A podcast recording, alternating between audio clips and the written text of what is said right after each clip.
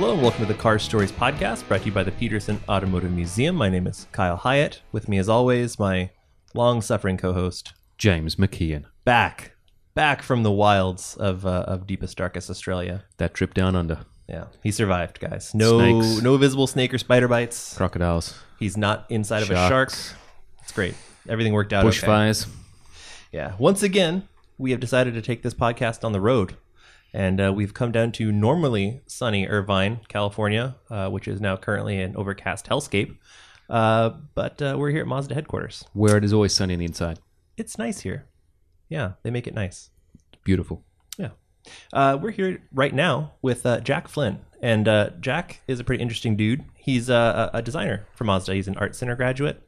He uh, uh, he's a glasses enthusiast. Uh, he's got a number of uh, interesting hobbies, and uh, we're psyched to have you on the podcast. Thanks for having me. Yeah, thanks for taking some time out of your uh, no doubt busy busy work day Not a problem. to slack off with us. So, uh, getting started, um, how like what what got you interested in cars initially? Like, how did you kind of come to them as a as a profession or a How did hobby? it begin? Yeah. Um, What was the genesis? the Genesis. So I was They're on the uh, highway, sir. My folks are my father's from England, my mother's from France, born in Europe, moved to the States quite early, around three years old. And my dad was a big car guy. Um, I think when he got here, sort of the big American cars, growing up in England and I guess, you know, the 60s, 70s, seeing the big American cars, the muscle car era. I think it got him really excited, and he was always a big car guy, and that definitely sort of planted the seed. I Okay. remember when he came here, it's probably 84. He bought a new um, Mark One GTI, and that was like Classic. mega big deal for him, and, and even for I remember being four or five years old in the in the back seat, thinking this is awesome. Yeah, you I mean, know. it's still pretty awesome. It is pretty That one aw- stood the test of time. It was it was my you know he he gave, he let me drive it when I turned 16. I eventually crashed it, but it was my I guess first car. nice, nice. So, You have uh, to crash once. yeah, Something, Yeah. important. At Yeah. least once. just to give you a sense of your own mortality. Yeah. which is critical. And perf- hopefully you did it slowly. yeah, I mean it was Well, at the end, after you it, hit. it was significant. Yeah, Well, I mean, you survived a crash in a Mark One GTI, so it- Right. it, had to have been kind of a, a light tap. because Right. things were not the sturdiest. right. But uh, so how would um, yeah, you went to uh, you went to Art Center, which uh, Did good art center. Yeah. it's a big deal. It's a, yeah, it's a serious graduated school. graduated oh so I moved out here to California in 2000 I think 2000 2001 with the intent to go to art center. Okay. at, at some point um I was at school on the East Coast North Carolina State University big four-year school kind of just the let's do this after high school. I don't know what's going on. Sure. um they had a design program there which got me interested in design generally. Okay. I mean, I guess through school, like grammar school, I was an okay student, but art was sort of the one that, you know, my parents would hear from those teachers, like, oh, yeah, that maybe Jacques's got something there. Um, so the intent was to go to art center when I came out here. Um, and I, I just worked on bicycles, did the bicycle thing for a couple of years. a bold move in Los Angeles. Yeah, I, especially like early, you know, now like it's getting a little bit bicycle friendly. little bit, right yeah yeah but i mean it was mostly mountain in the mountains so Okay. All right. i guess a different a different kind of uh explains your continued survival. yeah Yeah. yeah, um you know art center was one of those schools i read about that the average age of freshmen was 25 they these people have degrees already so i didn't feel any kind of rush but i remember within the first few days i was I landed in Pasadena, I went to check out the school, and was like, "Okay, this is this has got to happen yeah, as I mean, soon let's be honest. possible." When you get to that school, it's a pretty nice view. yeah, I mean, if It's if a pretty you, nice location. If, say if you can see through the like Smog. peanut butter thick like haze of smog. Yeah. There's days when you cannot see the San Gabriel Mountains, you know, and I think it's maybe five miles away. Yeah, yeah, it's pretty brutal out there. But no, that, that is And on gorgeous. those And the drive, days. the drive up is nice. The too. drive up's very cool. The building itself is, Is a beautiful building. beautiful building. You know, mm-hmm. and I you walk into the gallery and the transportation department generally kind of has center stage. Sure. So you walk in and you're just seeing these models and the sketches and then just and it's a small school, you know, Yeah. so you kind of figure it out pretty quick Yeah. and where the car guys are and like I said, within an hour I was signing up for the night classes and let's let's figure this out, you know. Sure. Yeah, I just found out um, that because at the Petersen we have like a like a showcase classroom. Yeah, for yeah, that's right. Too. That's right. So I just found out that, um, like randomly, that that uh, the Petersen uh, or Art Center specifically is um, the only California institution to get a, a, a national endowment for um, the arts uh, uh, grant.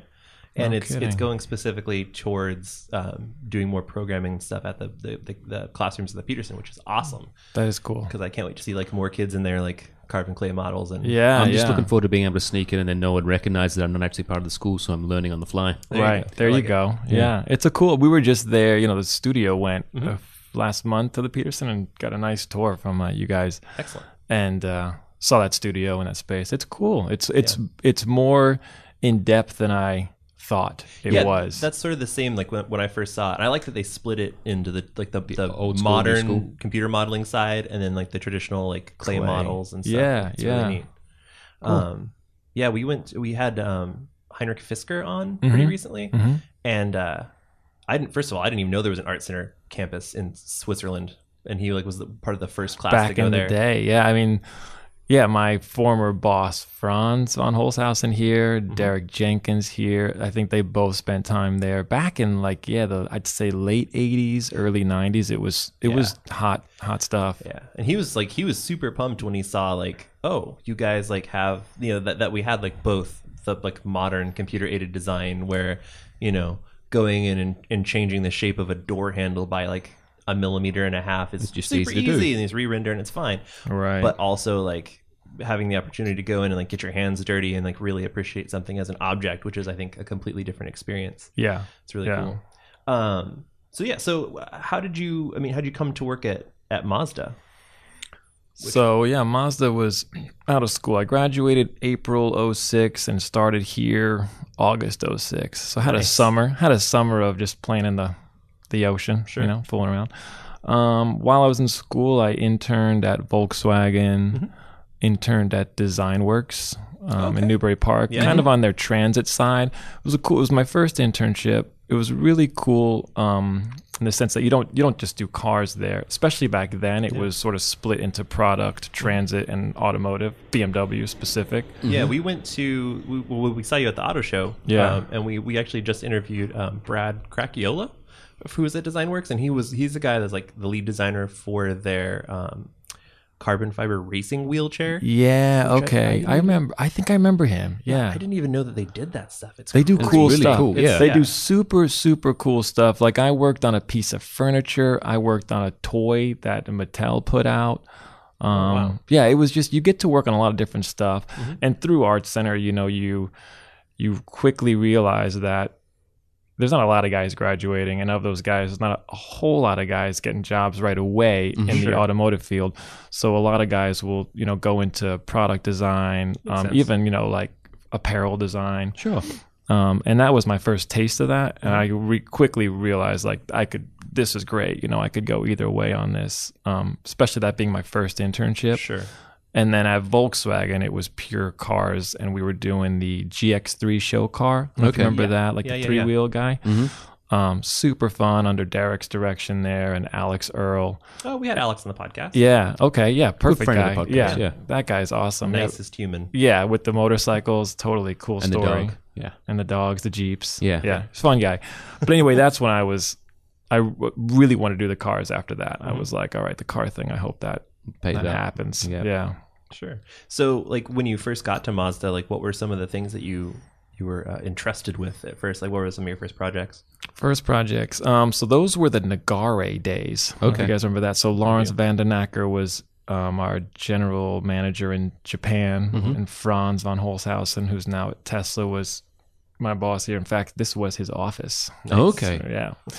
Um, so so the Nagare so we were just kicking off the Nagare. It was very show car, advanced design work. I got here right when that was sort of yeah, kicking off and it was really experimental, tons of fun. Um, you know, we were sketching traditional sketching, but we were doing like kind of weird experiment stuff with fabrics and just sort of like how can things get affected differently and how could that apply to a body side. Um, so yeah, that was, and then the the Mazda five. It's currently on the road. Not selling anymore, but um, that was like our first production where we with tried the, to like the swoopy lines. exactly we Yeah, tried yeah. to translate Yeah, that and that was that was a really big challenge because obviously on a concept car that's a meter off the ground Mm-hmm. and as wide as you want it to be you can pull off kind of anything Yeah. but then as soon as it comes to stamping and a sliding door and things like that it got really really challenging Gets a little trickier at that point, I guess. yeah, Yeah. it does. It does. Um, so yeah, that was kind of the first sort of dive in and really, really experimental. You know, for a young designer to come into that was sort of perfect in a sense where it was sort of no, no limit, blue sky. Laurens was really big on that stuff too. I mean, you can see it at Renault. When he went to Renault, it was like those series of concept cars that really kind of lay the foundation to the philosophy of the design. And certainly. that's what he was doing, doing here. Awesome. Yeah, it's really interesting. Like Mazda in particular, um, more so than I think the, a lot of the other Japanese car companies are super design focused. Yeah. Yeah. Like And the philosophy as well of it, just going forwards. exactly, yeah, totally. Uh, There's like the the the, the cars are. I think Japanese cars in general kind of get a, a, a, a reputation for being like appliance like, very homogenous. Like they're not super exciting. Yeah. But like the, the thing that's different about Mazda is that like the cars have always been interesting looking. Yeah. Yeah, they And- always and the new ones looking great. Oh yeah, no, they're gorgeous. Like I mean, even like something that's as as typically sort of like weak T as like a crossover. Like, Right. it's gorgeous. It's just Yeah. it's, it's not even like Oh, pretty for a cool. crossover. It's just a pretty car. Right. And and like that's really exciting. Like what are where like where do you draw some of the inspiration for some of the work that you do? Like what like what do you like what gets you excited about about designing stuff? Sure. Um. Well, I guess my design ethos, if you will, for for since the beginning has always been sort of boiling something down to its simplest kind of form and whatever that message is that you're trying to say, whether it's through a car or any kind of design project, it's just boiling it down to really the what you need and nothing nothing else kind of and the Miata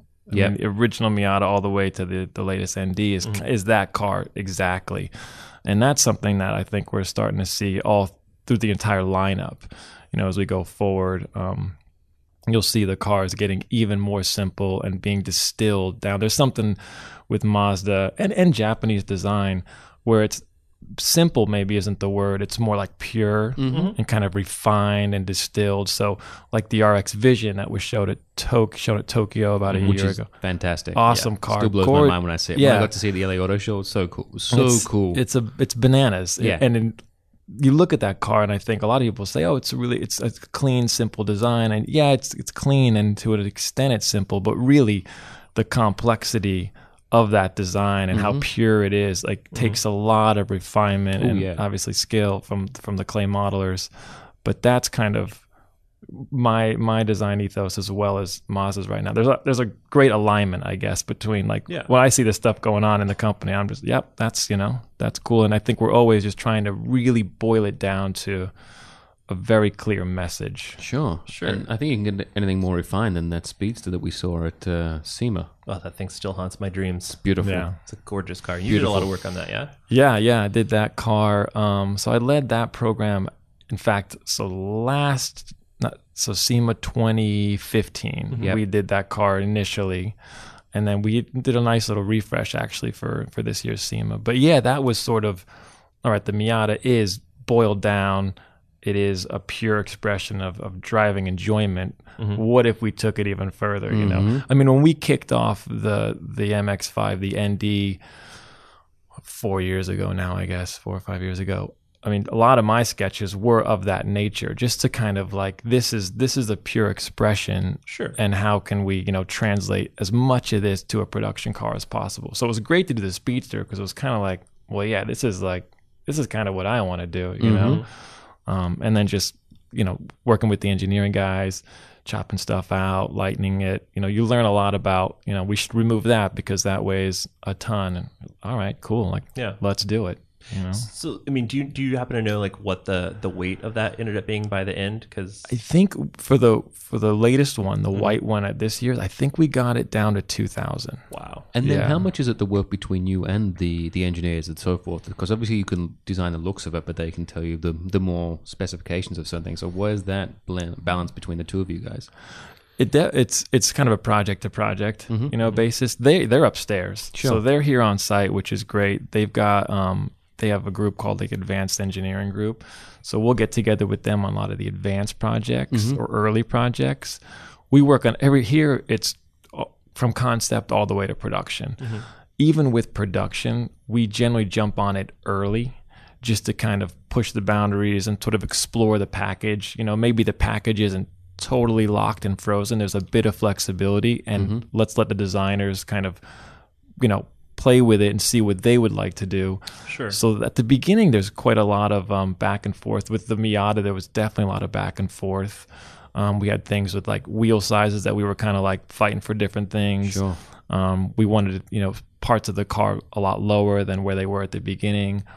Um, front overhang got really short due to the, the LED lamps that we were able to put in it. So those kinds of discussions, just very high level at the beginning, can really set up a car Sure. quite quickly. Um, and then, you know, we do a lot of interior work here, and those guys do a lot of um, HMI stuff like that. And so that conversation goes on until the very end, you know, because a lot of it, some not a lot of, a good portion of it is software stuff. Like Sure. how do we kind of interact with with the vehicles, not so much the shape of this knob or the location of this knob. That's earlier, let's say, and then down the line you just get into the software with that particular example.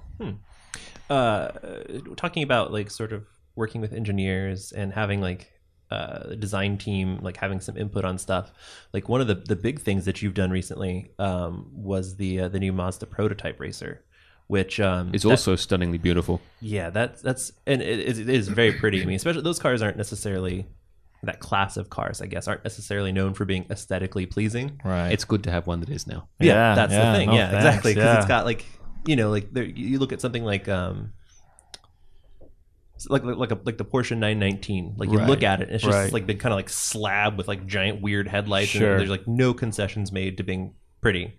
But like your car accomplishes the same same stuff, but there's like there's things to latch onto. Like I love the little little inlet at the front, little grill yeah, kind of yeah, thing. yeah. And you can see where it leads to in the actual cars that the company makes as well. Yeah, and that's Right. that's really important.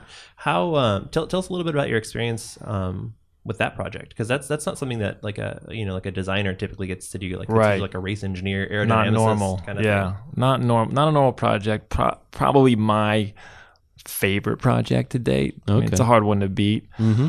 It came about quickly. It came about not random, but you know the whole thing started with IMSA for for this series right for starting in 2017 mm-hmm. wanted these prototypes to kind of correspond more to the brand that is attached to these to these race cars. So for this year, it's you know Cadillac's involved, Nissan, and Mazda.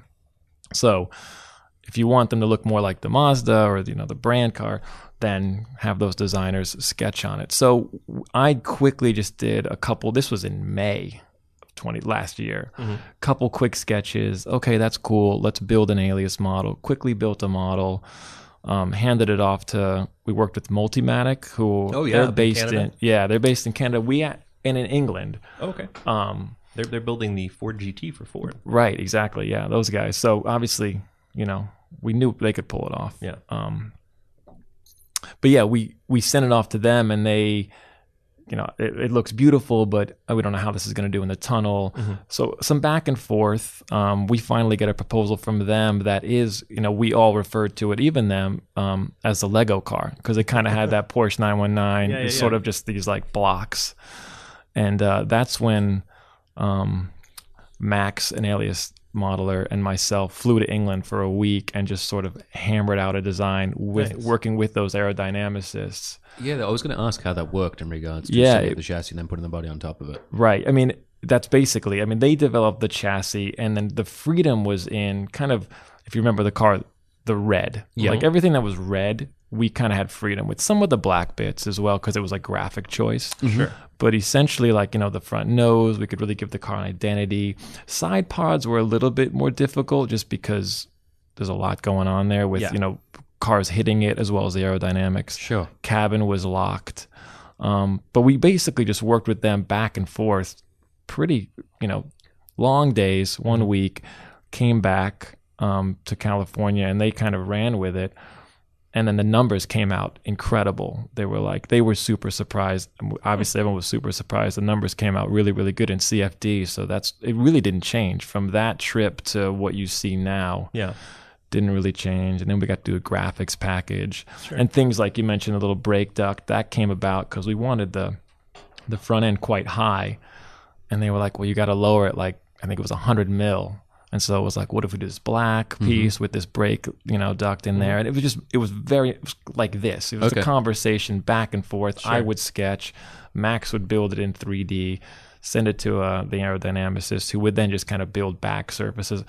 He would ship data back to Canada. So it was just a lot of Yeah. kind of back and forth. And in the end, you know, But it still seems like getting it done like seven months for it to being like essentially on track and racing. yeah, That seems incredibly quick. It's qu- it was quick. Yeah, I mean, I pretty think. I think from I think the race guys kind of work on that sort of timeline, like that sort of speed. I yeah, think for a it's just season, have to be yeah, obviously working just- on the car to improve it for next season. yeah, and they're just bolting panels on Mm-hmm. and like cutting holes and stuff. For us, it's psycho quick. I mean, crazy, crazy. Decisions were made. You know, usually we'll go back and forth with. Obviously, Japan had to be involved and like Mm-hmm. aware of what we're doing here. So then that always takes time. There's Mm-hmm. a time difference. You know, there's all sorts of stuff. And then how does it go with working with the actual team that's running the cars? So SpeedSource is a group based in Florida, Mm-hmm. um, and they yeah they they're the team team owners, team team runners. Um, we worked with them with the gra- they have a graphics guy that does all their graphics, so that was kind of where we handed off something to them. Mm-hmm. Um, from that standpoint, Sylvain Tremblay, who's the team owner, he was in England with us. Oh, kind cool. of, yeah, he was mediating kind of between the because he's obviously worked with the Multimatic guys Sure. a lot. We were sort of the new new kids on the block. You know, we, like you said, designers don't get to do this. You know what I mean? It was sort of Yeah, I mean, I mean, it used to be for a really long time until computers became prevalent in design that you know if you wanted something to be fast, well, if it's pretty, then it's probably going to be fast. I mean, Right. look at something like you know the the endurance racing Ferraris of the '60s or the And the Porsche Formula One cars of the 917, 60s, yeah. that kind of stuff. Like, Totally. I mean, and that those those cars were on the wall. I mean, Yeah. the real quick kind of all right. Here's the program. the The race car needs to look more like a Mazda.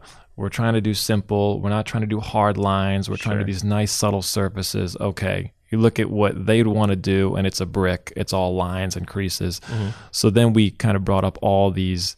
We called it like what is it like the timeless beauty of motorsport, and it was all those cars, you know, D types and yeah P fours, Sure. and just those really soft, mm-hmm. subtle cars. And we just started with that, mm-hmm. and yet just to get something like you said, beautiful back on back on the road. Yeah. Um, so one thing that I think that is is really interesting about Mazda is that a sort of sort of by force, I think, necessitated by the, the size of the company, is that because you guys are kind of a small company, you're forced to be a little bit more nimble.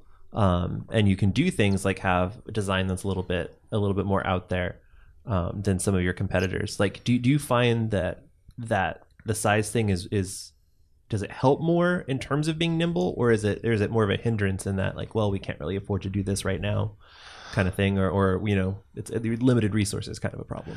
I, th- I think it helps. Yeah, I mean, for me I- personally, like from a design standpoint, it helps. Like, Yeah. you know, when when Maeda-san, our our global chief from Japan, comes into town, you know, I present directly to him, and he gets to hear every designer in the company's kind of vision and voice.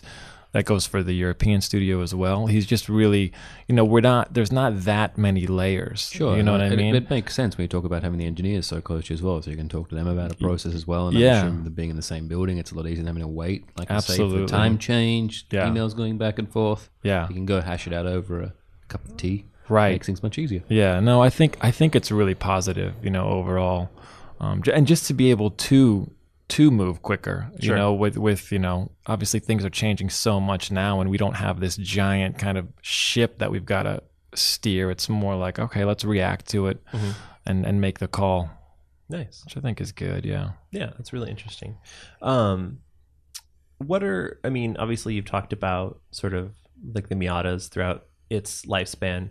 What are some of your other favorite cars? Um, not necessarily that you've worked on, but just just things that you've always that you found beautiful or interesting or, or Or wanted to even get behind the wheel of, So yeah, exactly. Yeah, Yeah, that's yeah. a good one. Um, and they, they don't necessarily have to be Mazdas, but Right. Well, I mean, yeah, the I mean Mazda's fantastic, but yeah, going before like the Miata was a car that I can't say I saw it. I was like, I want to get that car, but it was without a doubt super memorable, Yeah. super super, and RX sevens before that. Sure.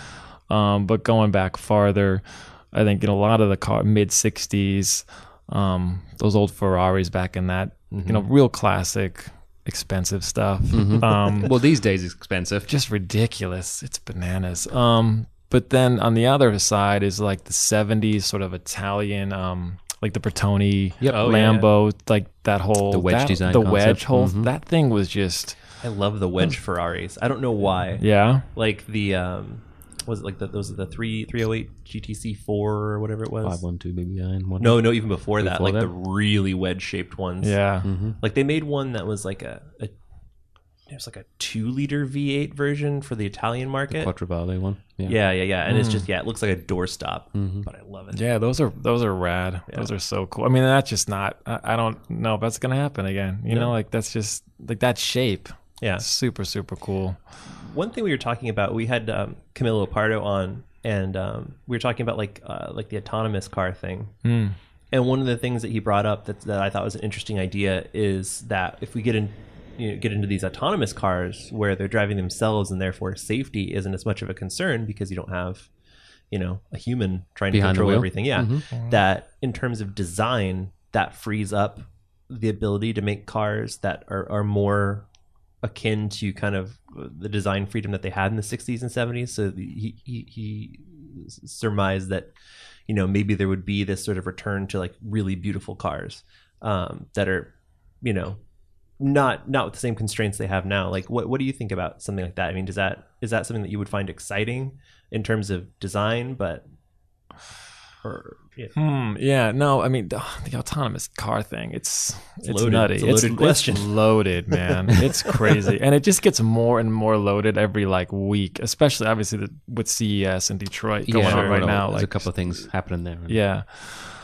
I think what was really special in the sixth. I mean, it was just a whole different kind of paradigm, and what made those cars beautiful right away was like from a proportion standpoint. Those Mhm. cars are just gorgeous. Sure. And I think unless packaging changes dramatically, you know, right now we're seeing a lot of the autonomous thing goes to that mono volume. You saw the FF, and Yeah. I mean, there's a beauty to that shape, but Mhm. to get back to the kind of proportion that is that iconic and sexy, honestly, I don't know. I, I don't know. I mean, let, let's be honest. In the '60s, I think by now we would have been up in our flying cars. So I'm Yeah. so glad that we're not in flying cars. I live in Los Angeles, and as such, I have to contend with people driving their strictly ground-based cars, and even those manage to get inverted sometimes. and right. It's terrifying. Could you trust somebody with an extra dimension to deal with? Like, that'd be the best thing ever. ugh. no, no, thank you. um, so yeah, I mean, I, I I guess changing changing subject a little bit, like outside of um, like cars and, and, and car design, like what are some other uh, uh, like areas of design that you enjoy, like whether it's fashion or uh, like Mm, industri- industrial design, yeah. furniture design. Like what are what are some Yeah. other stuff that you, you enjoy, or, or or some designers that you enjoy? Yeah. I mean, I don't think there's any design that I I don't get, you know, Mhm. enjoyment out of looking at it or researching it. I mean, with you know, when you look for inspiration at the studio, just the stuff that you find with the old internet, it's pretty Mhm. incredible. Fashion's always been a I've really been into fashion ever since I was pretty young. There's a lot of um interesting fashion designers and just what's happening with that now and the way even the way like the business side of fashion works is really is that's pretty, pretty interesting. intriguing, pretty interesting. Um architecture, you know, architecture is always a good one. I went to school with a couple buddies that are now doing architecture and getting Nice. to see what they work on and how how much that's changing as well. You know, Yeah. just the same with the automobile. It's kind of was the same for a hundred years, and now it's like, oh snap, things are Mhm. things are different. You know, I feel like with architecture, it's kind of in the same same zone. Sure, yeah. People are really trying to push, like, really push that envelope. I mean, even looking at like the exterior of our building, which Yeah, you know, yeah, love it or hate it, like it's It's cool. definitely not something you would have seen, Seen like before, 20 years ago. yeah, absolutely, sure. absolutely. And then, how does living here in Southern California? Do you think that impacts your design at all, or your aesthetic, so to speak? I f- yeah, yeah. I And mean, the- without a doubt, Southern California. I mean, I, I wanted to move here when I was young, you know. Yeah. T&C surf design, all like just like the surfers and skaters and all that. Like just looked, it just looked cool.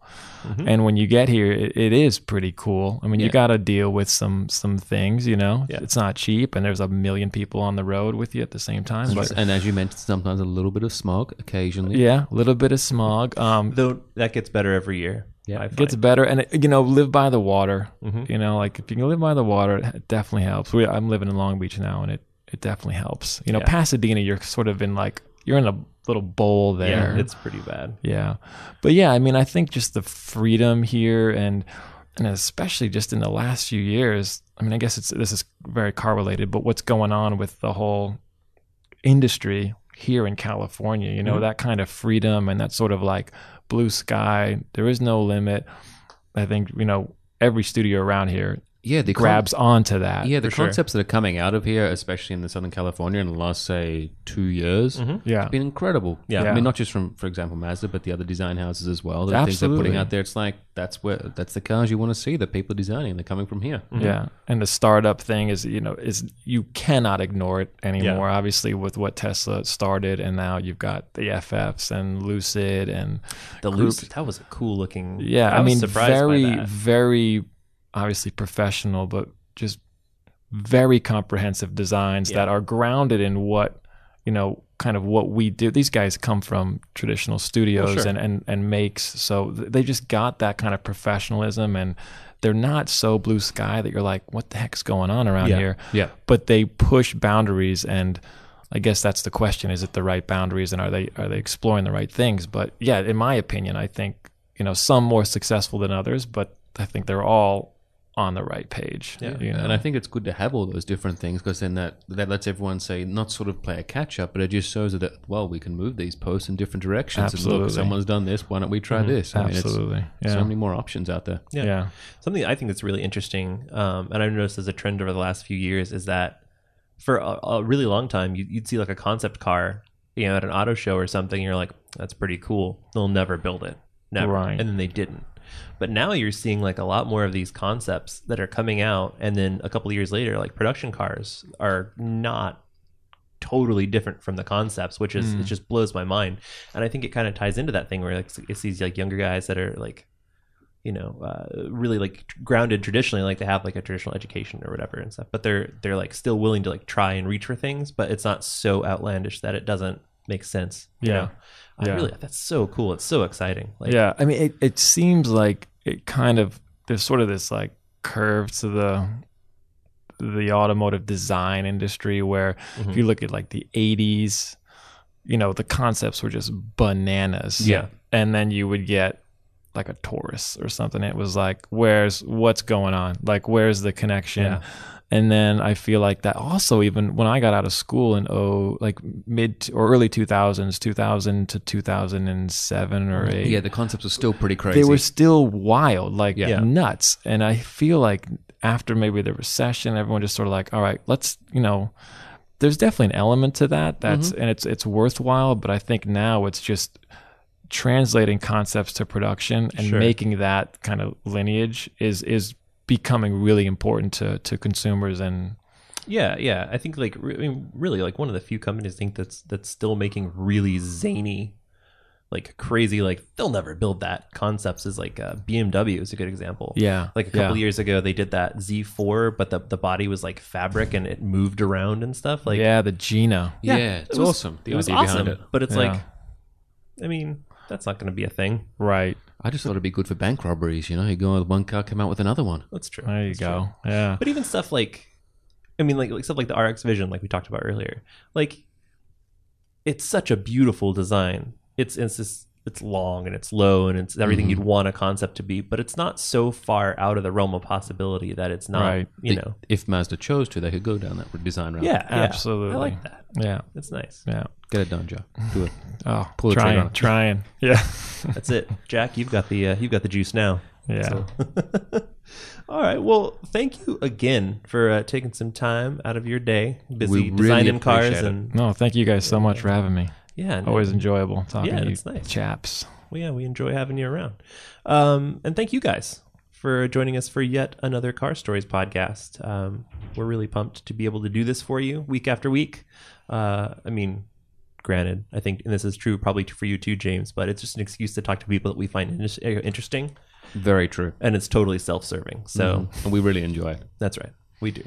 Uh, but yeah, so stay tuned. Um, we're going to have uh, an interview with uh, another gentleman from Mazda coming up directly after this one. So uh, stay tuned. Hello, welcome to the Car Stories podcast. James and I are still at Mazda. It's still exciting. We're still pumped to be here, but now we're with a different person. We've uh, we sent Jacques packing, and we we we now are sitting down with Mr. Jay Chen, which is super exciting because uh, if that name sounds familiar, you uh, are probably super into um, uh, like Japanese car nerdery. You may have paid attention to a little magazine called uh, Sport Compact Car, um, and uh, we're we're really pumped because we're gonna just it's gonna be Pepper, pepper him with questions. onslaught of nerdery. So One after the other after the other. there you go. Welcome to the podcast. Yeah, thank you. Yeah. So, um, first of all, kind of, we always like to start uh, where one naturally does at the beginning. How did uh, how'd you get get into cars? Mm, I, I think it's a genetic thing. Yeah. honestly, uh, uh, you're born with it, playing with Matchbox cars and everything. You know if your kid's got it or if he doesn't have it. But Mm-hmm.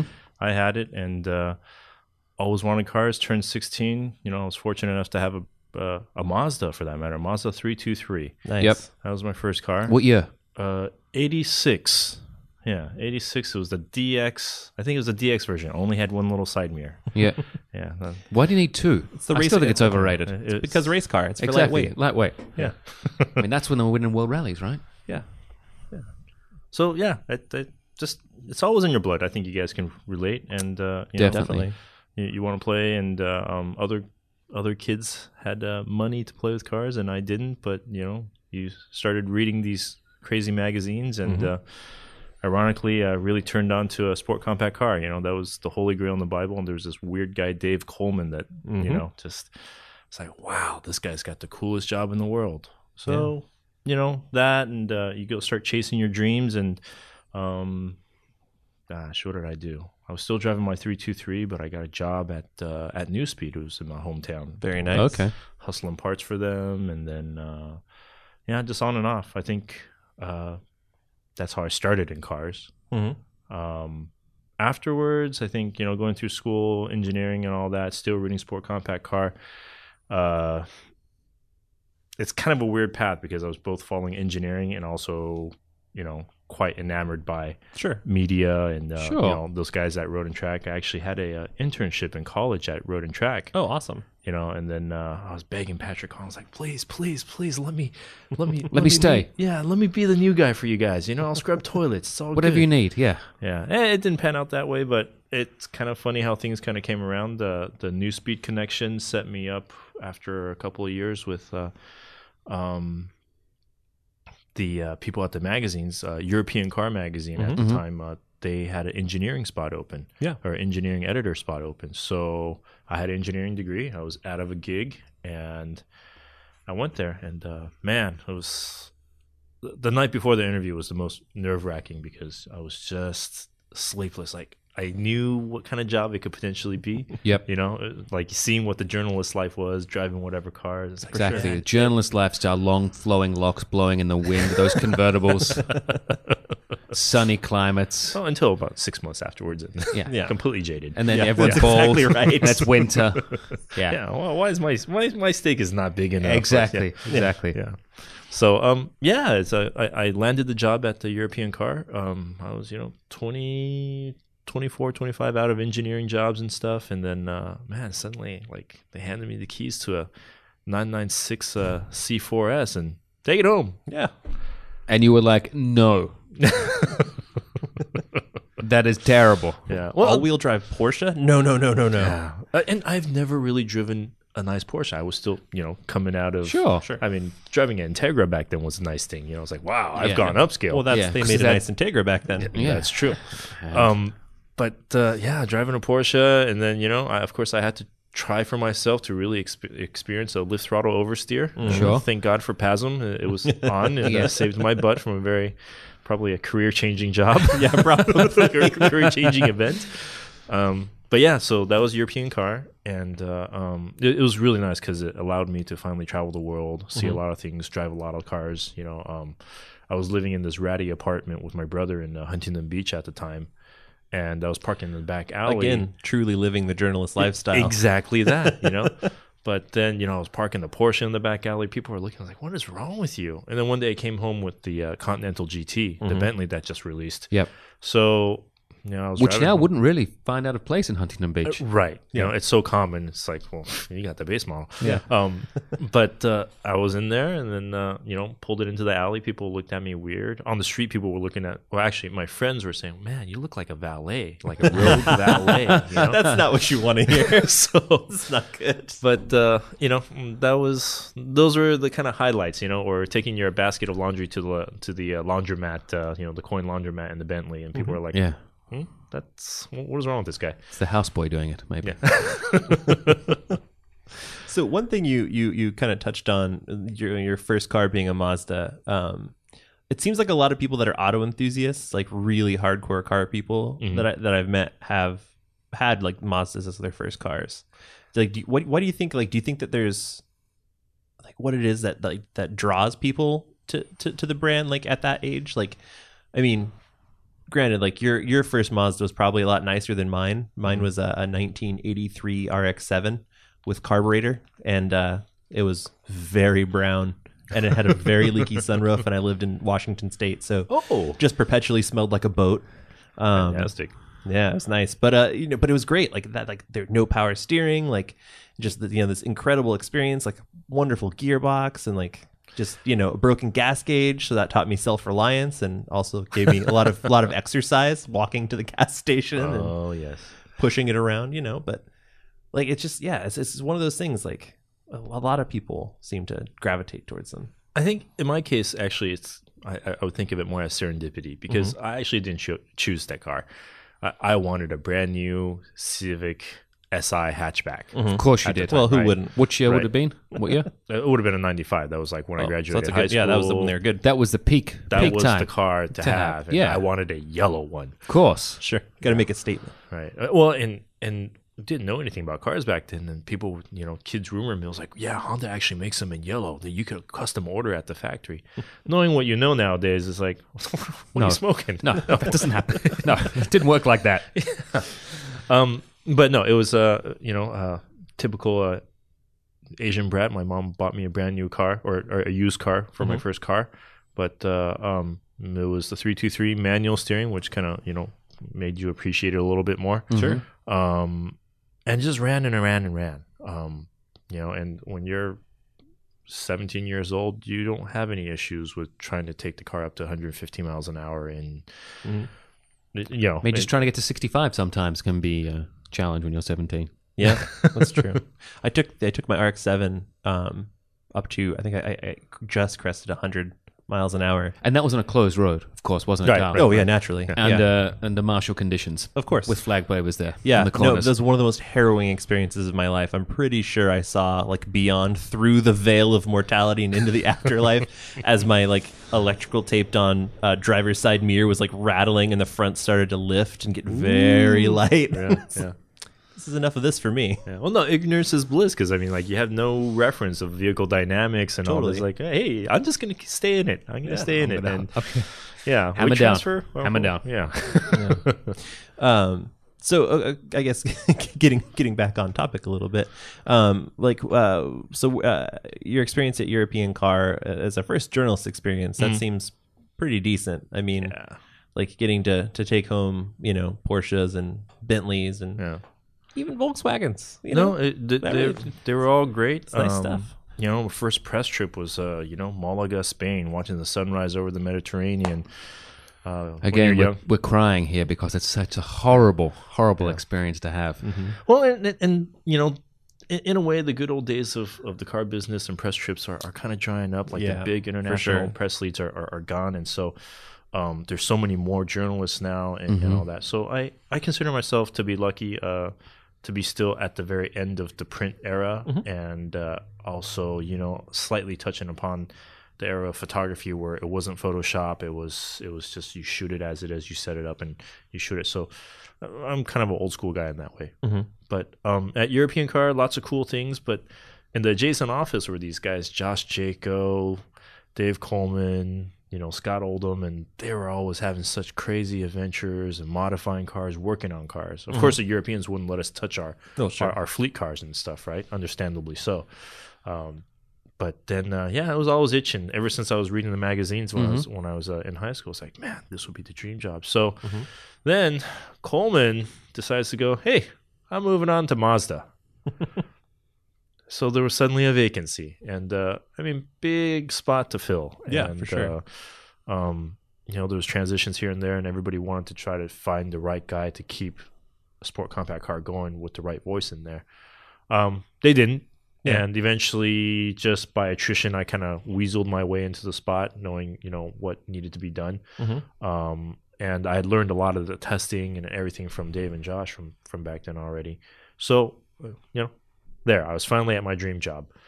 Then once you achieve your dreams, you realize, well, hey, this really isn't quite what I thought it was and stuff. But it was great because I was finally able to work on cars and Sure. able to modify cars. I was able to uh, build up uh, my own fun cars. Mhm. Um, you know, because yeah, they don't pay in actual salary; they just pay in car parts or Yeah, something. pretty Yeah. much.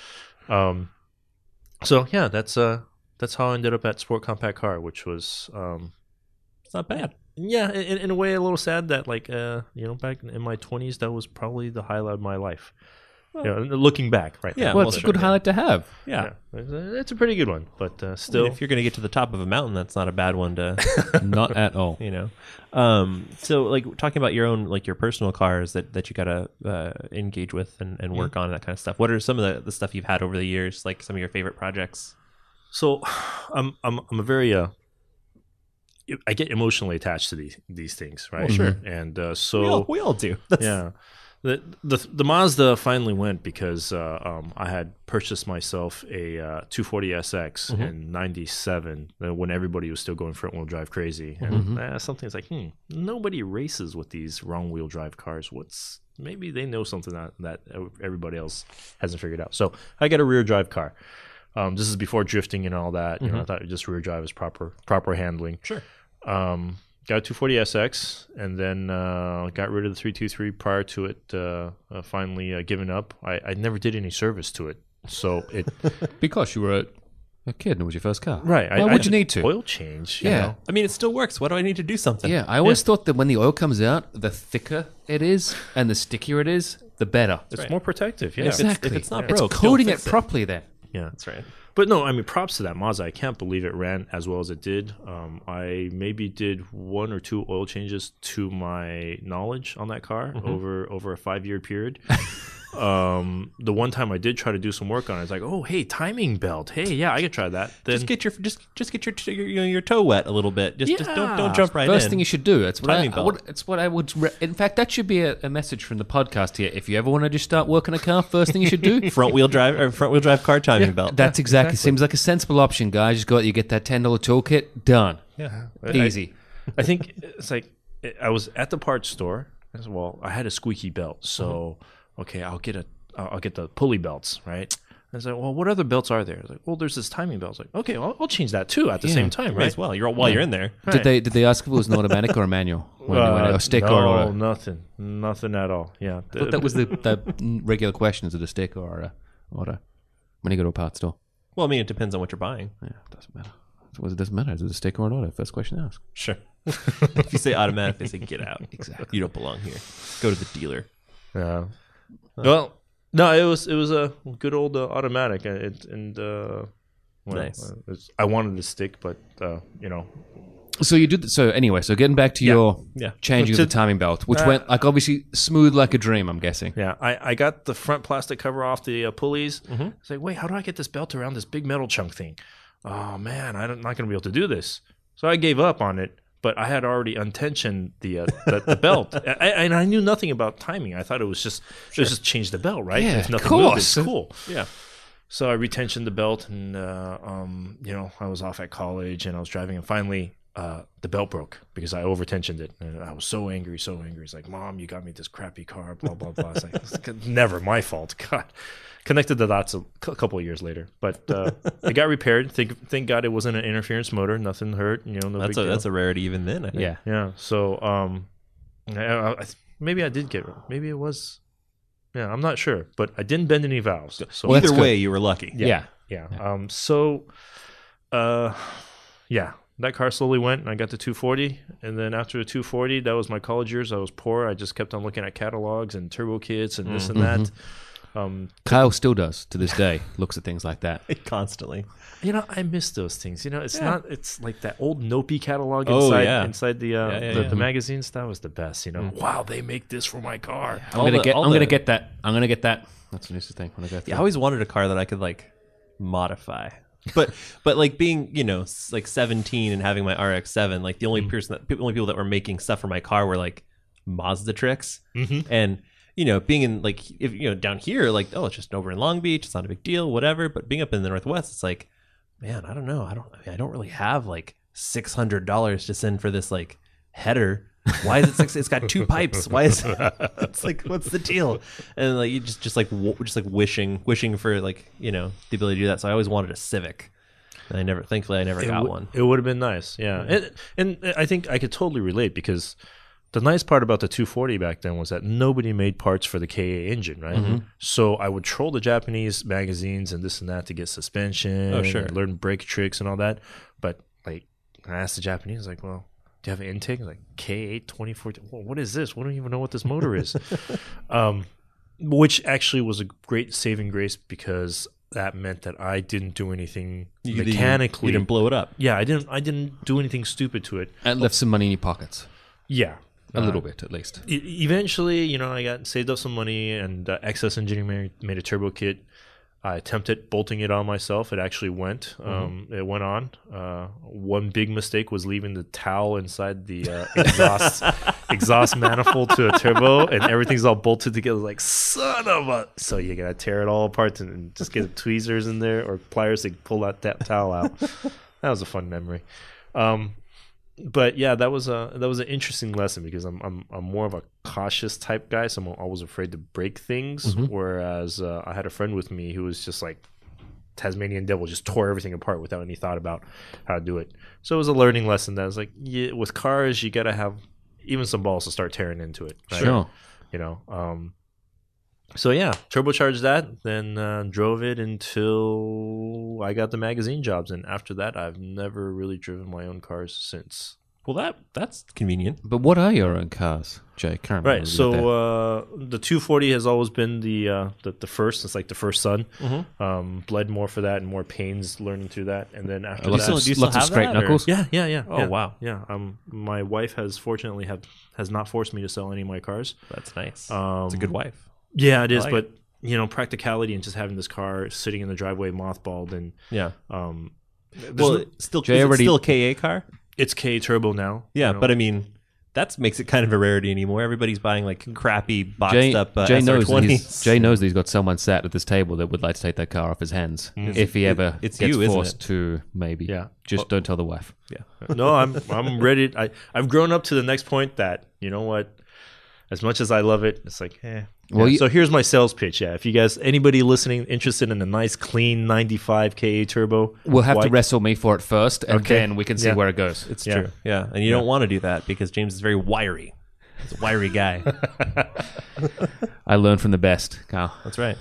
Crocodile Dundee. Yeah, that's right. Um, so and then, the so aside, aside from the 240, aside from the 240 uh, got into the magazine business uh, drove mostly other people's cars so then i could buy cars that i don't have to drive which suddenly widens the entire horizon right? That is freeing, I would imagine. yeah um so what did i buy? I, I bought this is like i got into initial d and blah blah blah. Everybody else had taken up all the cool project cars. What else where was i going to scan parts for? All right i'm going to buy myself a corolla. Sure. So And you became a sushi delivery driver. God, yeah. Well, mine mine was like the most embarrassing one. Uh, it was it was it was the red ones, but you know how Sure. the old Toyota paint kind of fade into Oh, a nice yeah. brick orange, Yes. and then uh, um, somebody has the wisdom to instead of replacing the hood, spray painting the hood flat black. Which sure. is, you know, so um, but yeah, it was uh, that car. Spent a lot of money, time. Well, actually, not that much money, but I put a lot of things into it, and uh, you know that was when I started going to the racetrack. Um, you know, doing doing just track days and all that. Uh, and I kept on getting passed by everybody. No, I mean the car on the skid pad would pull like 1.05 average G, and so it would hold its own in the corners, but it was kind of pointless. You know, like the evos would just fly by, on, and I started getting straight. frustrated. Yeah. Sure. Yeah. Um, and the only time I ever passed anybody in that car on, on- out, out at Buttonwillow was on a point by with a Miata in full lift, and I still needed the entire front straight to get To in. catch up. Yeah. and I was still dive bombing into the, the brake zone.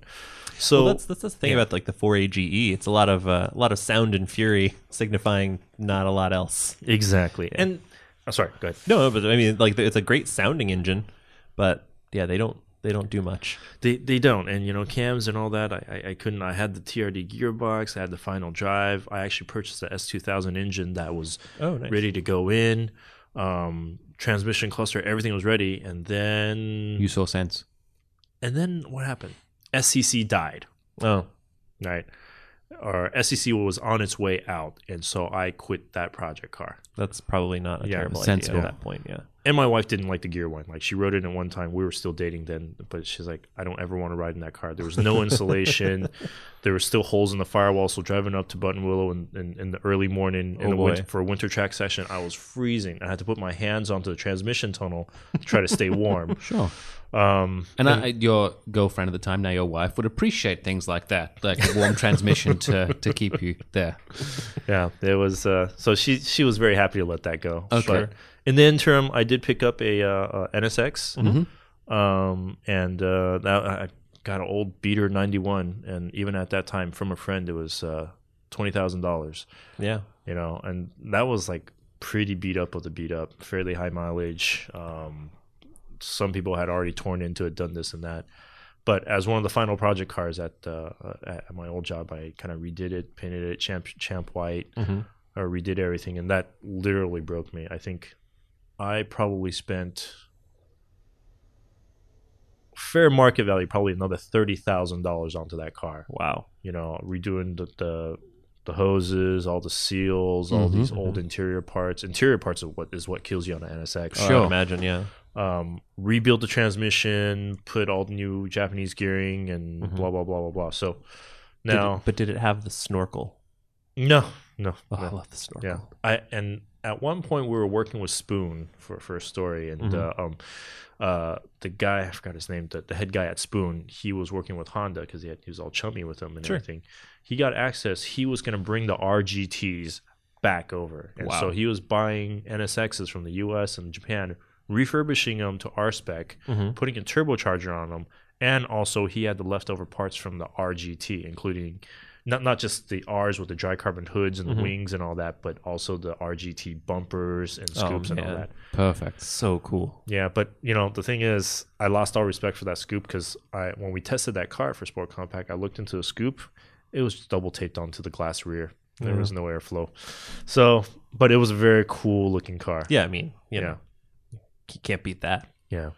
Um, but it's probably better I didn't go in that direction because uh, you know, NSX, you're better off leaving them As alone. as Yeah, you can. now. Yeah, Yeah. nowadays you're better off leaving them alone. And Yeah. uh, so mine's fairly stock looking, just a gearbox and a headers and all that. And just probably a lot tidier now and in better condition than when you first acquired it. Oh yeah, yeah. Um, yeah, it's a almost a pity to take to the track, um, but it's already chipped up enough that you know I'll have to Sure. repaint it eventually.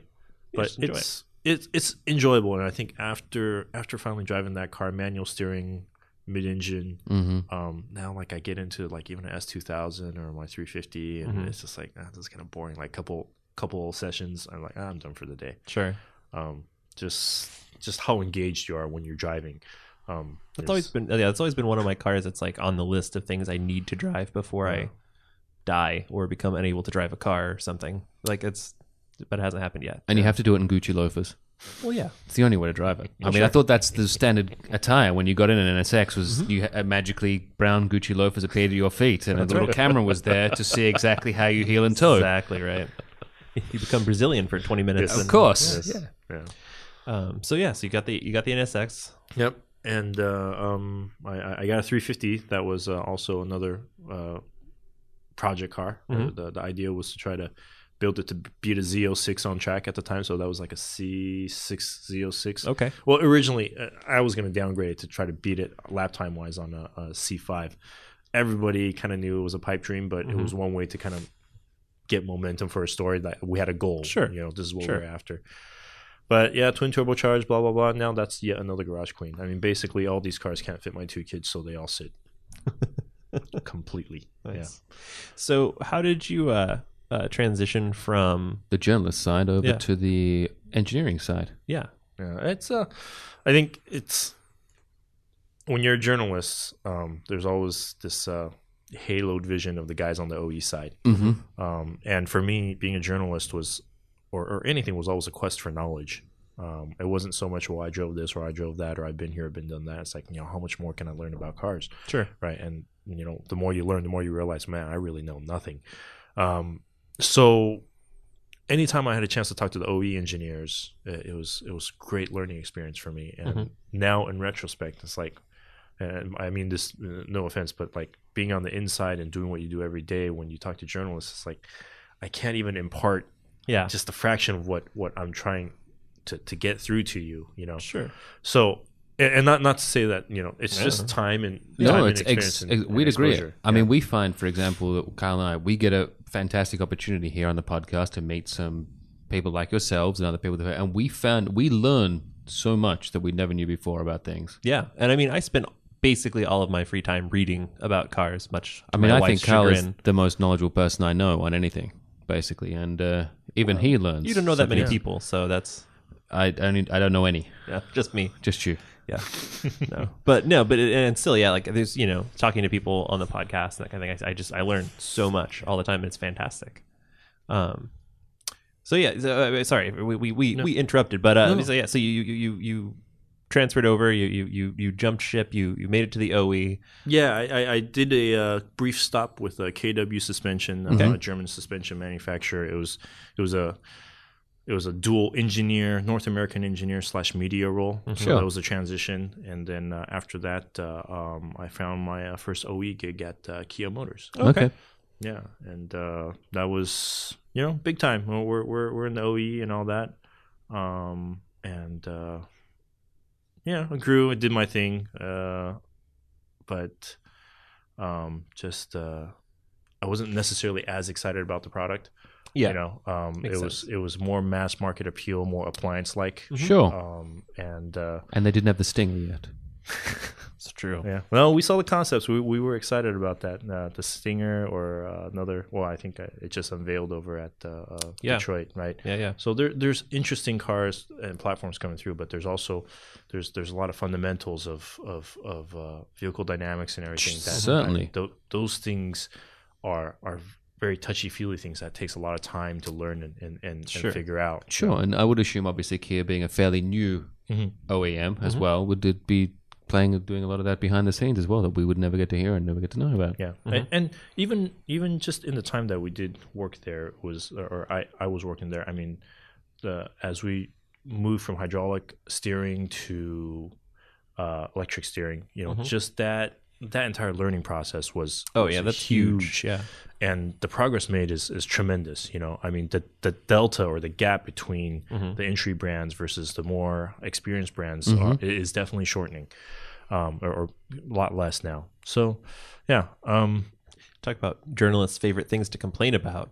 Electric power steering. Yeah. But it seems like it's getting a lot better very quickly. it, it's it's very good. Um, I, I guess there's there's two general paths, and and you know I should probably uh, talk more about Mazdas here, but uh, um, a lot of electric steering setups they try to how do you say art, artificially put in the returns Yeah, and yeah, yeah. forces and on all that to hide the fact that the car maybe has less caster trail. Mhm. It does it doesn't it you know all these ge- geometry things that they made other compromises for for rolling resistance or course. or whatever.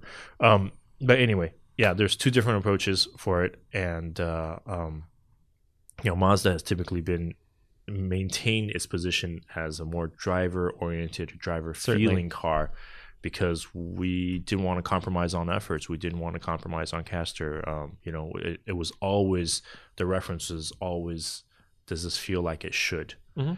Um, so yeah, I lost my point. No, that's all right. That's interesting though, because um, talking about being kind of driver focused and, and, and stuff, and, and and really taking a lot of time to work out that that feel or that there's there's there is a certain sort of like um, liveliness or playfulness, and even even in like like a basic like like your just like base model Mazda three, it's still a fun car. Yeah, the Mazda 3 is a great car to drive.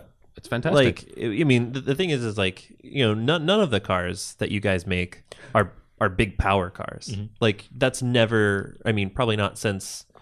I mean, the RX-7, the third gen RX-7 was probably the last. Probably like, it. Yeah. yeah. Like, but they're like everything else is so good. Like everything else works together so well. It's not fighting all that power, so you can you can just sort of sharpen everything else and make it and make it really enjoyable. And that's that's super cool. That's something that not a lot of people do because everybody's focusing on like more power, more power, more Right. power. Right. But There are times, um, you know, I'm- I'm on the powertrain side, so I mean, there are things that like uh, when we do cal- uh, automatic transmission calibrations and shift schedules, like man, you know, if we just had more torque, then then we could stretch this gear out that much longer. Then Sure. I, I wouldn't have to have such a busy shift pattern. sure. There are certain advantages, but as as a company, our identity really is just, you know, I wouldn't call it minimalistic, but um, extract the most out of what you have, right? sure, Um, and so that extends, like you said, from all from our Mazda threes all the way up to our sports platforms and even our regular platforms. Um, I remember when I first started at Mazda, I got in the car and I was like, "Wow, this is so good!" And this was just a Mazda six, a regular old Mazda six. And Mhm. my wife's like, "Man, in five years, I haven't heard you say, wow, this is so good."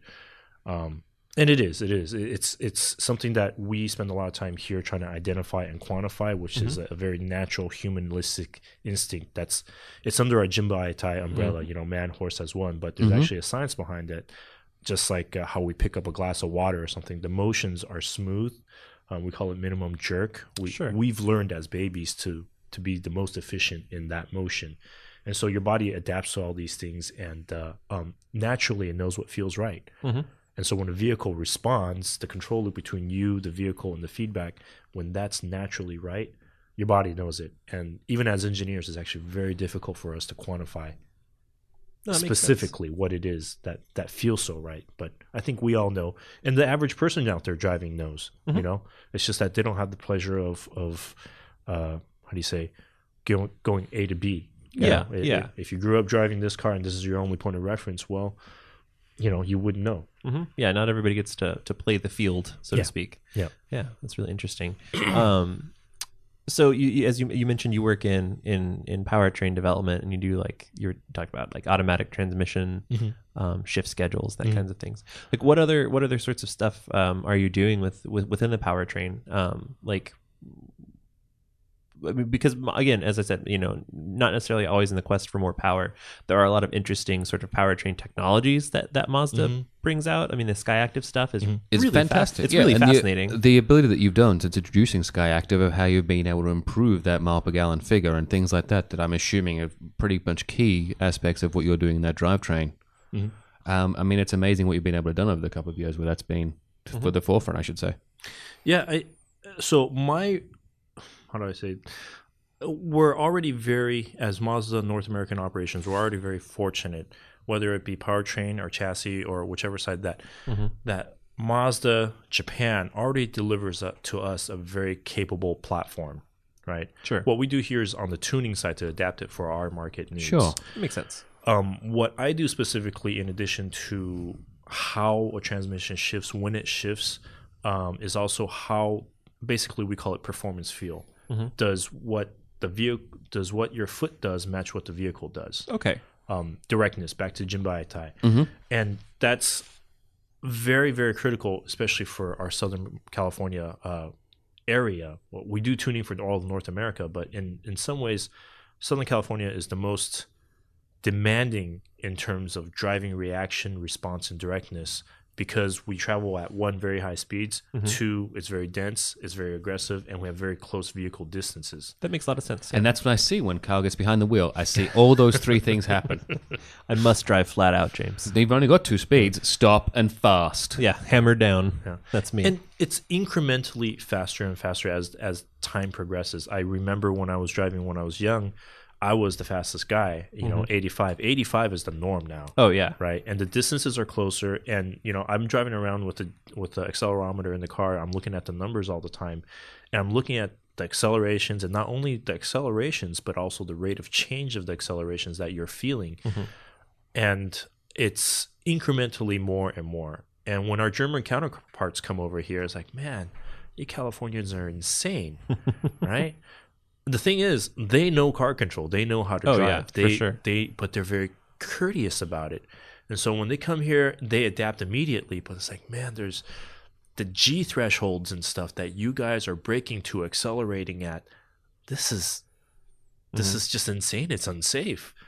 So knowing all these things, we still try to tune our little two liter or two point five liter engines to be able to respond um, and work in this environment. Mhm. Um, you know, even for say Mexico City, high altitude, super ultra aggressive, Oh, low yeah, speed sure. at least. Um, we do all the tuning to try to make sure that our cars can perform in that environment. And uh, um, when when you go back to back to a lot of other brands, and I don't know why they do what they do, um, they seem to have really doled out their their response. Mhm. Like we said, Hondas used to be really great. The old Integras and all Oh, that. yeah. They're, they're, Mhm. they're very direct. Now, when you look at um, and and I don't say this in a bad thing. I, I'm sure it's very intentional, but uh, Hondas or other more mass appeal cars, their calibrations, their response timings is all quite a bit more. Maybe it's to compensate for the soccer mom yelling at the kids Sure. or, or this person talking on the phone, but it's almost a very digital throttle pedal. Yeah, no, it is. It is really, really strange. Kind of having driven. Yeah, like every I'll, I'll jump in one every every once in a while, and, and it is very. There's not a lot of correlation. Like it definitely requires the driver to like recalibrate. Right. Yeah. And and so I think as experienced drivers, we might feel some frustration, but as non-experienced drivers, they wouldn't know the difference. Just Mm-hmm. like a lot of people don't know what the feeling of a manual throttle feels like. oh yeah. Mhm. Or eventually, some people people will not know what manual steering or hydraulic steering feels like. Mhm. It's just the evolution in how we learn as, as humans, and soon we probably won't be even uh, driving ourselves for the most most part. For shame. Um, but yeah, all that aside, that's what we tune for. We try to optimize that, and uh, um, you know, we we take our examples, uh, like we mentioned earlier prior to the interview. Like we take our examples from the best in the industry, Mhm. and uh, you know, if you look in our garage, uh, the cars that we benchmark regularly are Lotuses and Porsches. Yeah, and that's really that's really interesting because, yeah, I mean, like obviously the right now like your your sportiest offering is the the Miata Mhm. or MX-5. Which is a great car. It's spectacular, A fantastic car to drive as well, I might add. yeah, it's why I wouldn't know. I'm too big.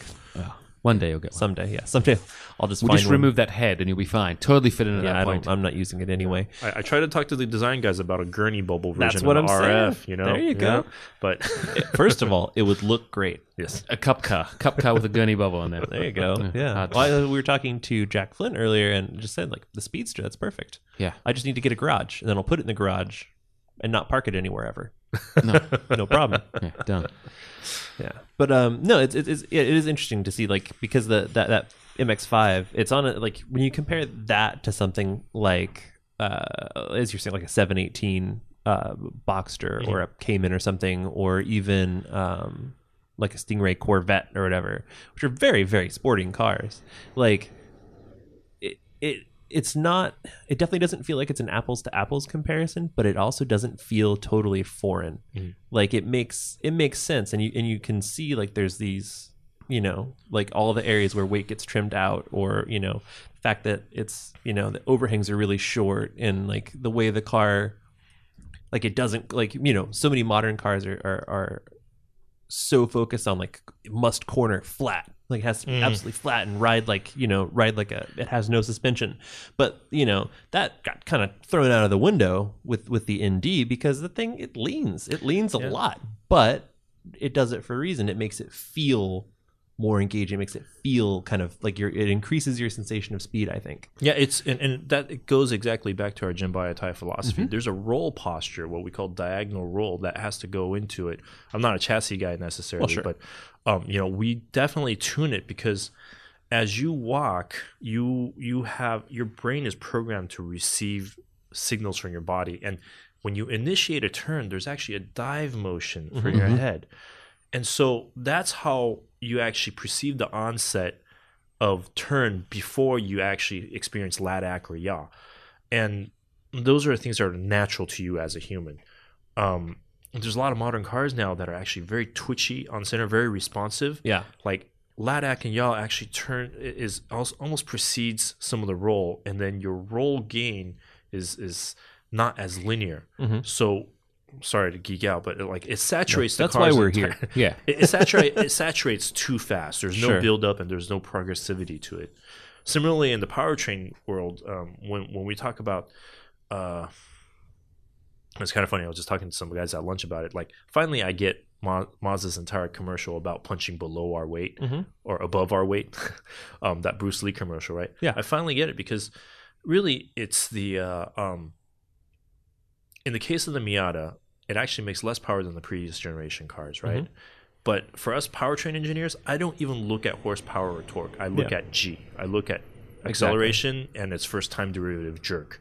So if you look at those capabilities, it's actually very natural and it it's very responsive initially. Mhm. And those are the, those that's what it actually has in common with the Porsches and the other cars. Yeah. Its overall potential is more, but the difference is that we as drivers, especially on local streets, we never extend to those potential levels, right? Totally, and that's that's the thing is like why cars like that are. It's why the Miata has been so beloved for you know. I like to call it smiles per miles. You're fired. Just hand in your microphone. You're done. but no, like yeah, like yeah, yeah. Smiles per miles. Uh, That's right, Carl. You're going to get used to saying I'm that on, now. I'm on now. I'm on the I'm on the smiles per miles train. But uh, but yeah, like this thing is it's like it can be enjoyed fully at speeds that are not insane. Right. Like, and that's why it's been Yeah. people have That's loved it so much for it's a great cut, 26 yeah. years.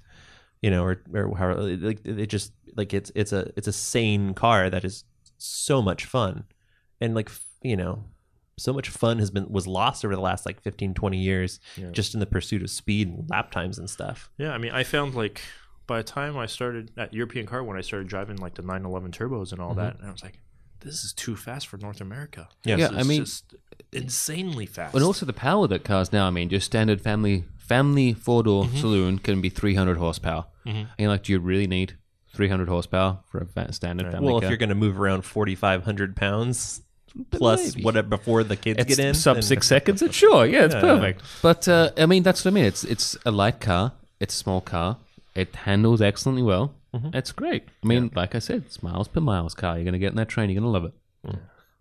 yeah, if, if you look at the comparisons, we actually by weight and by power, we achieve probably the same, if not better, G Mm-hmm. capability and better response than most of most of the competitors. It's just a slightly different, slightly different uh, approach. I mean, the overall Totally. power of the engine is the same. It's just how we deliver it. Yeah. but you can't front load it too much because if you get everything up front and it's flat afterwards, it's no good. So it's about measuring, finding that balance between linearity Mhm. and also your what we call like a feed forward motion that's uh, that's responsive to what your intuitive uh, expectations are. Right on. And if you need any more power, you can go speak to their friends at Flying Miata, and they can put something else in there for you. Those guys are evil geniuses. No, we, we we were just talking to them and they, they got some plans up their sleeves. So uh, The fact that they put was it like an LS3 in, Yes. in an ND already? yeah. They wasted no time. First of all, but like yeah, it's so ridiculous and cool. Yeah, I was I was talking to them and they were saying, yeah, you know, so it's it's about like a 50, end of the day, it's about a fifty thousand dollar package, right? So you buy the car, the car is just a platform Mm-hmm. reference, but that's a fundamentally different type of guy, you know. He's Oh, you totally. know, um, but still, they appreciate the dynamics of the vehicle, Mm-hmm. and uh, they're they're also looking at uh, you know steps down from that of how we can add more to the Miata. It just yeah. Well, I'd, I'd say it just goes to show how good the ND is, the Miata, with being able to put something like that in and still being able to perform at that. Something that was entirely not mm-hmm. designed for whatsoever. To how good a chassis it is and body that it can can fit everything in there perfectly. Mm-hmm, mm-hmm. Yeah, it's really interesting. Like, and, and, you know, I guess kind of winding down a little bit, like we talk about like you know Mazda and this attention to you know pay or paying attention to like what drivers want and making a car that's fun and and that feels alive and is rewarding to drive and i think that that one of the best sort of examples of that is the fact that like more people i think it's an actual i think it's a fact i think it's something you guys market too is that like more people race mazdas mm. than any other car brand you know porsches corvettes hondas whatever but it, people people keep going back to that mazda well for that And it's all ages. I will say that when you go to That's a track true, day yeah. that are driving a Mazda, it's every everyone's young, Yeah. middle, middle age, old, men, women. Yeah. everyone's there. Yeah, it's and that's that's really cool to see that. I mean, one of the, one of the coolest things I've ever seen at a track day was a spec Miata, just hammered. Like this was not a loved car; it was it was abused.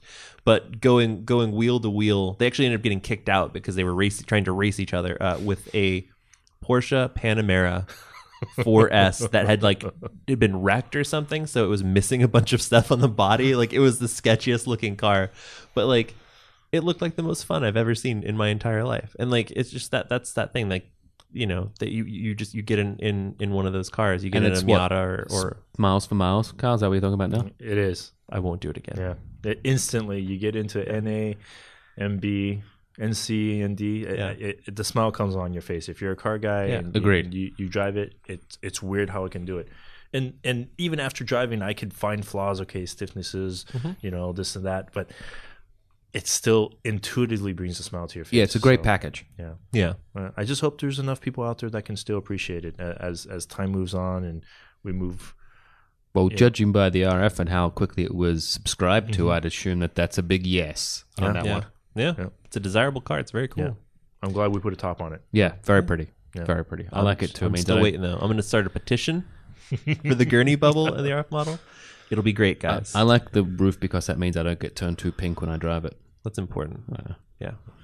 Well, thank you so much for taking some time out of your day. We know you're a busy guy, um, but we're psyched to have you on. Oh, but Jay, we're gonna go. If anyone wants to wrestle me for your Oh, 240, yeah. how should they get in contact? Oh man, you know I'm uh, I, I, probably through you guys. Then. Okay, I, so- will give Sure. you my business cards. I don't I don't have a presence on That's social all right. No, media no. or So if anyone, It's smart. they should nice. what they should do is they should find me, and then I could forward all of that correspondence to Jay because obviously that's going to happen. Right? Yeah. That's right. You can you can write James at uh, uh, James McKeon uh, one two three four five Main Street USA. And that will get to Jay, and then we can find out who gets that 240. No, but really, where can people find you, uh, James, if they wanted to seek out your fine work on the internet? They can find me at nobraking.com or one word, N O B R A K I N G. They can also do the same on Facebook, no backslash no braking, and on Instagram, no braking. Excellent. What about where can they find the Petersen? Well, they can find it many places. Uh, it's uh, petersen.org. That's P E T E R S E N dot org. Uh, and then uh, Facebook is Petersen Museum. Instagram is Petersen Museum. Twitter is Petersen underscore museum. And uh, if you find folks uh, wanted to, to, to find out some more information about uh, Mazda, then, um, you know, Mazda USA, I believe, is a website. And uh, uh, just you know, be prepared to, to get excited because it's awesome. And we can't wait for part two where we come back and do a tour of the Mazda Vault. Tour the Mazda Vault. By that I mean like you know just drooling over things that have four rotors and uh, At least. Yeah, yeah. That's boy. I'm excited. Oh, I just want to get that 323. James, have you ever been to Sevenstock? Not yet. It's a game changer, buddy. You gotta you gotta go. Bring That- earplugs. Yeah, definitely. when they when they start running the uh, the the the IMSA uh, it was a GTO car. That yeah, that'll make your ears bleed. But Hey. it's great. That's all right. I'm Yeah. looking forward to it. All right. Well, thank you guys for uh, taking time to enjoy this very special trip to uh, Mazda headquarters. We're uh, really pumped that uh, Jacques and Jay took some time out of their day to uh, to talk to us because we're we're big nerds and uh, you know we're psyched that we get to do this for you. Uh, stay tuned. Uh, you know, Car Stories is back every Tuesday with uh, With more guests. we're, yeah. I mean, we don't know who they're going to be. Oh. You don't know who they're going to be. It could be anybody. Carl still doesn't even know who some of the people are that we've talked to. That's true. you never know. Exactly. Right on. Well, thanks again, guys. Thank you. Bye bye. Thank